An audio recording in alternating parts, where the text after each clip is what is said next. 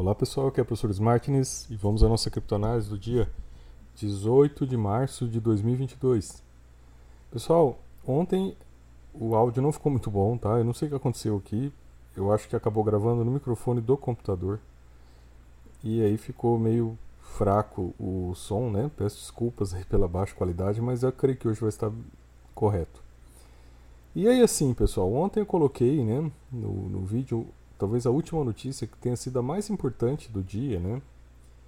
E que independente, tá, pessoal, do bear market, independente, né, do aumento dos juros dos Estados Unidos, né, e, e as coisas, né, e as criptos continuarem, né, ou lateralizando ou caindo nos próximos meses, que essa é a tendência, né, do bear market.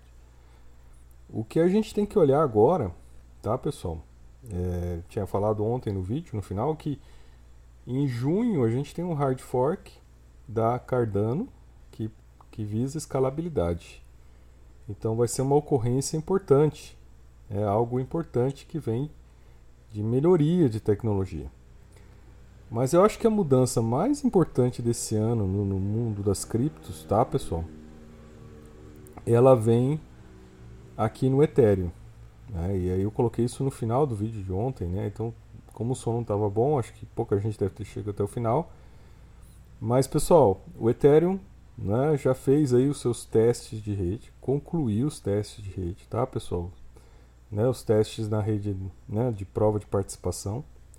Os testes foram um sucesso, tá? Então assim, por mais que já né, aconteceram vários adiamentos aí do começo né, do Ethereum 2.0, parece que agora, tá, pessoal, as coisas vão andar e vão caminhar aí para para sua ocorrência, tá? É isso que eu queria chamar a atenção de vocês. E, pessoal, o importante, eu acho que é, né, dessa dessa mudança é que, né, ah, vai ficar as taxas vão cair. A gente vai ter também, né, questões ambientais resolvidas, né? Porque está deixando essa porcaria do, do Proof of Work para trás, né? Que é uma coisa superada, né? Ela, ela já existiu, ela já valeu, mas agora ela está superada. E agora a gente está né, entrando nessa fase do Proof of Stake, que já é uma realidade né, em várias e várias criptos, né? Então é uma coisa que já está aí, já comprovou sua segurança. E aí, pessoal, né? Quando a gente olha para a realidade do mercado, por exemplo, né, aqui passando o gráfico da, da Glassnode para vocês de hoje, a gente vê que parou depois da decisão do Fed, né, pessoal? Então, o mercado parou, né? Não está entrando carteira nova, né? não está ativando endereço, não está entrando Bitcoin nas corretoras, mas também não está saindo. O mercado deu uma parada, né? À espera aí de novidades. É, quando a gente olha aqui para os gráficos do dia também, né, pessoal? Então, assim, índice de força relativa aí nos 40, né? Mostrando aí que, que, né, que a gente não está num momento bom, né, pessoal? Porque ele deu uma subida, mas já caiu um pouco, né? As criptos, os altos subiram e já caíram um pouco. Então, assim, gente, é, minha recomendação, né, é não operar. Tá, pessoal? Não está no momento bom de operar fica de fora, não bota sua grana aí, né? É, não é o momento de, de, de, de, entrar agora, tá? Momento de olhar, assistir, tentar entender e aprender com o que está acontecendo. Agora voltando, tá, pessoal? Para essa questão, né? Então, mesmo que a gente, tá, pessoal, fique lateralizando, né, pessoal? Ou, né? Subir, eu não acredito que vai subir, né? Sei lá, pode ter aí alguma ocorrência no meio do caminho que tenha uma alta, mas não, não uma alta de bull market, tá, pessoal? Isso aí já está fora de cogitação, né? Então a gente pode ter alguma alta, mas não uma alta de bull market, né? Agora, o que me chama atenção, pessoal, é a gente tentar observar quais vão ser as oportunidades de compra. Porque aqui saiu uma outra reportagem falando sobre Ethereum 2.0 no Decrypt, né, uma entrevista aqui do Joe Lubin, né, que é mais um aí dos, é, dos fundadores aí do, do, do Ethereum. E aí ele explicando aqui, né, galera, que uh, foi deu tudo certo nos testes, tá? E que, olha, expectativa de chegar no segundo trimestre ou no máximo no terceiro trimestre. Pô, gente, segundo trimestre é maio, tá, gente? É maio, é o mês né, de baixa, tá, pessoal? Eu acredito, tá? Não sei, por uma estratégia, às vezes até uma estratégia empresarial, que você, né, uh, soltar uma, né, uma mudança dessa no mês de baixa, assim, olhando, tá, gente? Estou olhando aqui, hipotetizando, né? Não seria algo inteligente, né? Então, talvez no terceiro trimestre, né? Então, aí, passados, né? né? Passando aí maio, né, gente? Junho, principalmente no terceiro trimestre, né? Você já entrando ali em julho, talvez, a coisa já esteja melhor, tá? Não sei, é uma percepção que eu estou tendo agora. De qualquer maneira, tá, pessoal? De qualquer maneira, é, a gente tem essas duas ocorrências, né, no caminho. Tem essa da, da Cardano em junho, que, né, pessoal, espero que caia bem mais a Cardano para a gente ter uma oportunidade de entrada para depois aproveitar esse hard fork. E tem essa aqui da, da Ethereum, né, que também seria algo interessante de focar agora, né, pensando né, no que vai acontecer assim que começar a funcionar o Ethereum 2.0, né, pessoal, do aumento do, do valor do Ethereum. Porque não é só, gente, a questão né, de de você reduzir o impacto ambiental, então você permitir que vários fundos de investimento, né, pessoal, que só pode colocar grana em questões ambientalmente corretas, né, mas também aqui a questão dos custos, né, de queda das taxas e até de escalabilidade também, né, de escalabilidade do que pode vir aqui com o Ethereum 2.0.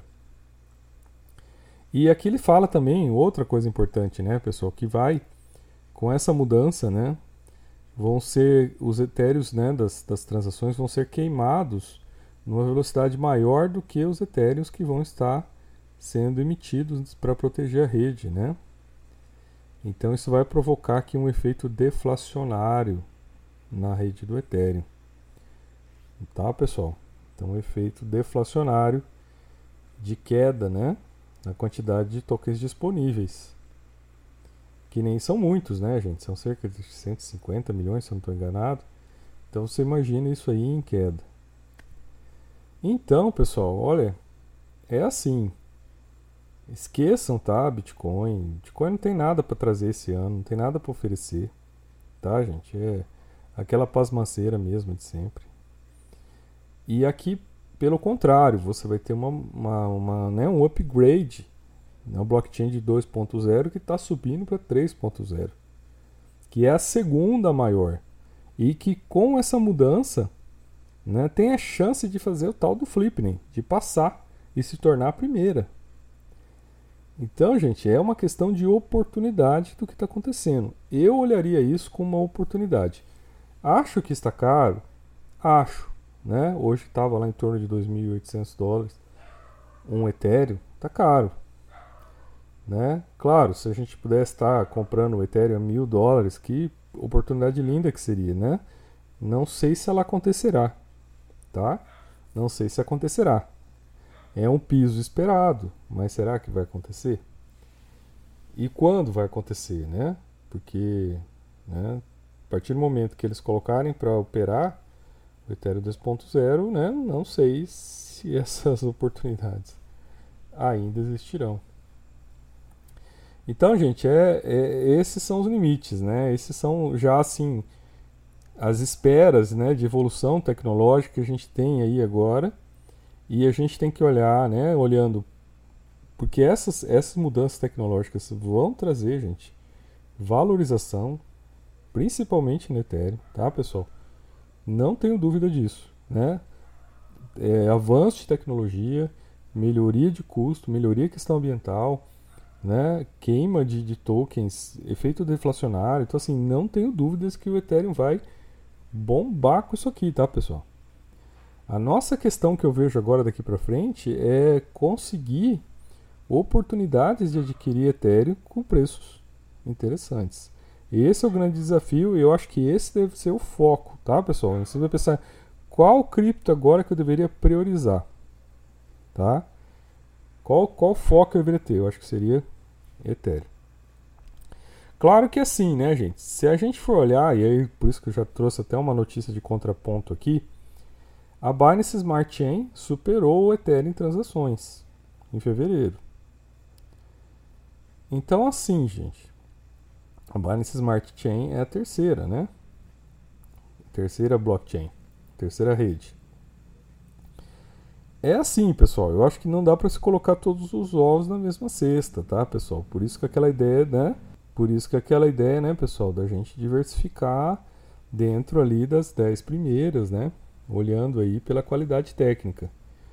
Né? Eu sou também, assim, fã da Binance Smart Chain, do BNB, gente. Acho que tem futuro, tem stake, né? Tem uma corretora, então você participa, porque você, no stake, você acaba recebendo, né? Se a corretora gira mais, ela te paga mais, então, assim, é muito interessante isso, tá, pessoal? Tem uma utilidade nessa, nessa cripto, né? E é uma cripto de terceira geração também. Então, pessoal, eu acho que esses são os focos que a gente tem que ter agora, né? Então, ó, já falei três aí que eu, que eu acho que são que vão estar valendo a pena olhar, né? BNB, Ethereum, Cardano. Olharia também para Vax e olharia para Solana, né? Eu acho que são os focos aí de bear market, as melhores opções, né? Se comprar criptos, né, de potencial que estão aí nas blue chips, seriam essas daí as que eu olharia, tá, pessoal? E vamos continuar acompanhando e a gente vai conversando mais sobre isso. Sou o professor Martins e até nosso próximo vídeo.